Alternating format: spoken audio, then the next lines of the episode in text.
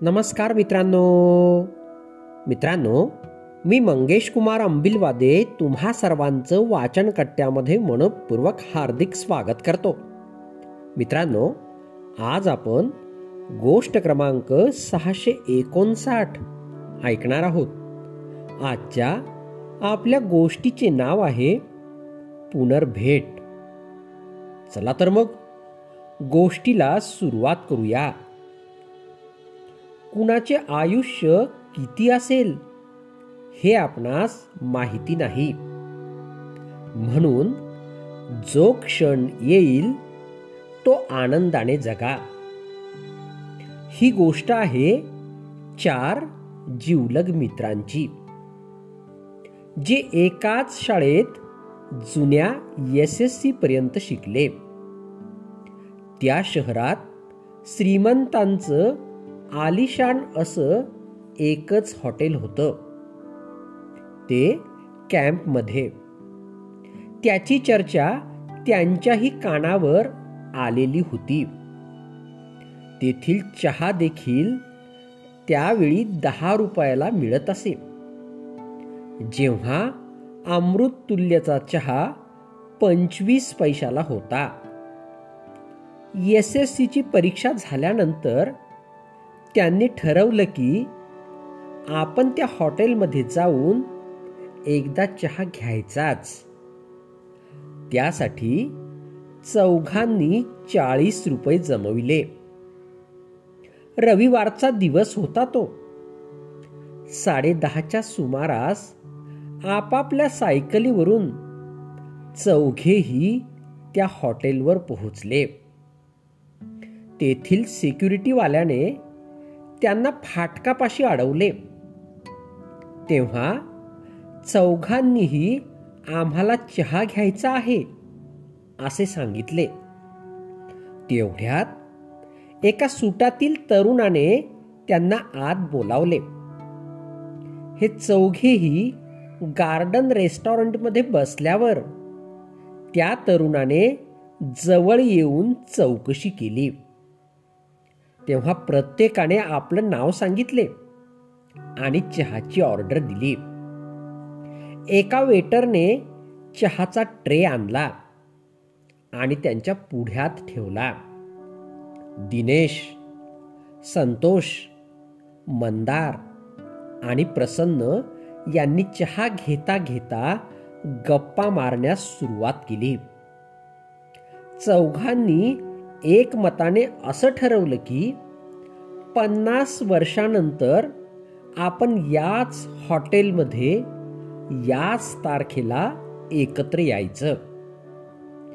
त्या दिवशी जो सर्वात उशिरा येईल त्याने हॉटेलचं झालेलं बिल भरायचं. तेवढ्यात तो सुटातील तरुण बिल घेऊन आला. त्याच्याकडे पैसे देताना दिनेशने चौघांनी ठरलेली गोष्ट त्याला सांगितली.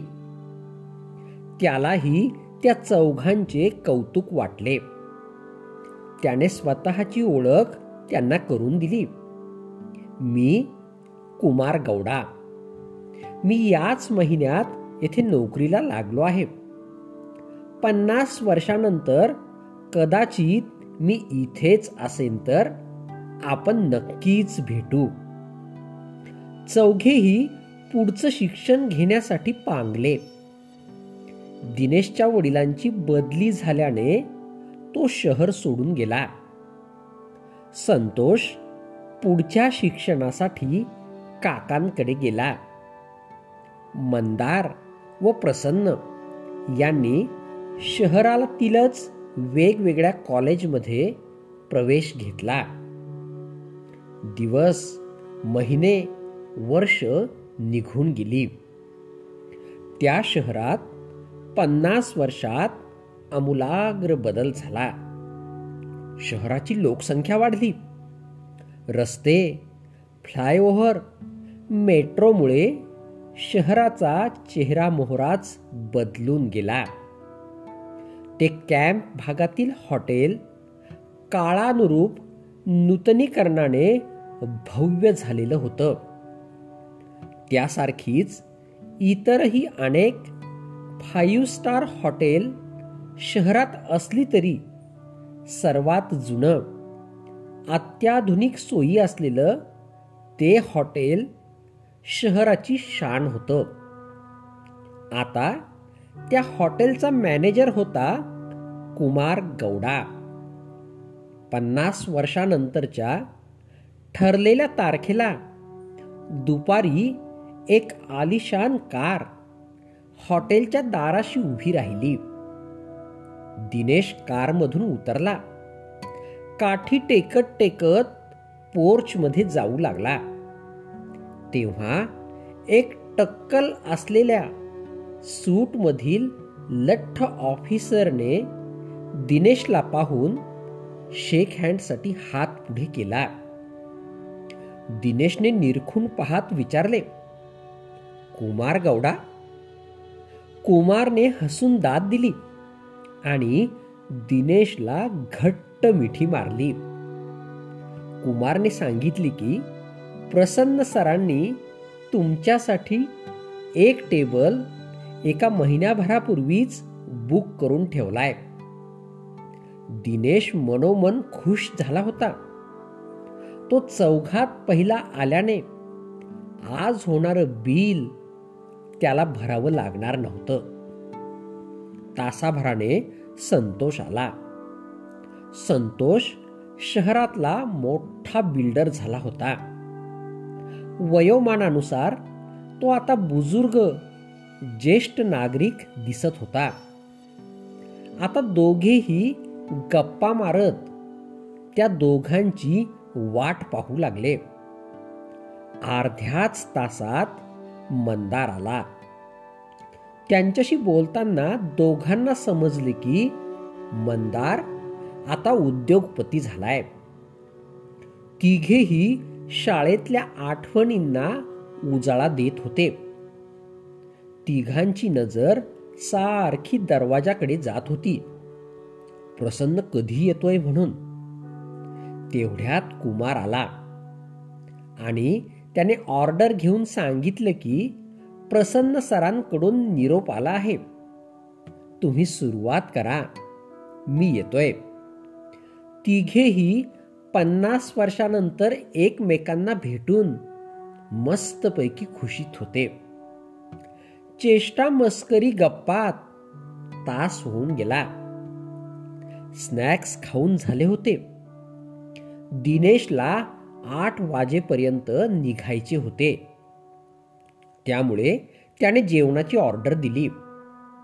कुमार पुन्हा पुन्हा त्यांना भेटून काय हवं काय नको? ते पाहत होता. जेवण झाले. तिघांच्याही आवडीचा मेनू प्रसन्नाने कुमारला सांगून ठेवला होता.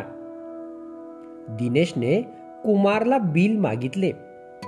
तर कुमारने बिल पेड झाल्याचे सांगितले. प्रसन्नने ऑनलाईन बिल पेड केले होते. तिघेही निघायच्या तयारीत असताना आठ वाजता आलिशान कारमधून एक व्यक्ती उतरली आणि या तिघांकडे आली. तिघेही त्या व्यक्तीकडे पाहतच राहिले. तरुण वयातील प्रसन्न त्यांच्या पुढे उभा होता. तो तरुण बोलू लागला मी प्रसन्नचा तुमच्या मित्राचा मुलगा. बाबांनी मला आजच्या तुमच्या भेटीबद्दल सांगितलेलं होतं. ते या दिवसाची आतुरतेने वाट पाहत होते. गेल्याच महिन्यात ते दुर्धर आजाराने गेले. मला त्यांनी सांगून ठेवलं होतं की तू मुद्दामच उशिराने त्यांना भेटायला जा. लवकर गेलास तर मी या जगात नाही म्हणून ते दुःखी होतील. मला त्यांनी हेही सांगून ठेवलं होतं की माझ्या वतीने तू त्यांना मिठी मार. असं म्हणून प्रसन्नच्या मुलाने दोन्ही हात पसरले. या तिघांनीही त्याला मिठीत घेतले आणि आपल्या अश्रूंना वाट मोकळी करून दिली. त्या प्रसन्नच्या मुलांचे दोन्ही खांदे अश्रूंनी ओले झाले होते. कुमार गौडा त्या जीवलग मित्रांची गळा भेट पाहून स्वतःच्या डोळ्यातील अश्रू रुमालाने टिपत होता. भेटत रहा भेटत रहा कुटुंबासहित भेटत रहा असण्याचे सुख अनुभवा. नसण्याचे दुःख सहन करता आले पाहिजे. मित्रांनो ही हृदयस्पर्शी कथा या ठिकाणी संपली. तुम्हाला ही कथा आवडली असेल तर तुमच्या परिचितांपर्यंत नक्कीच पोचवा. आणि हो मागील सर्व गोष्टी हव्या तेव्हा ऐकण्यासाठी प्ले स्टोअरवरून वाचन कट्टा ॲप नक्कीच डाउनलोड करा. चला तर मग. उद्या पुन्हा भेटूया तुमच्या आवडत्या वाचन कट्ट्यात. तोपर्यंत बाय बाय.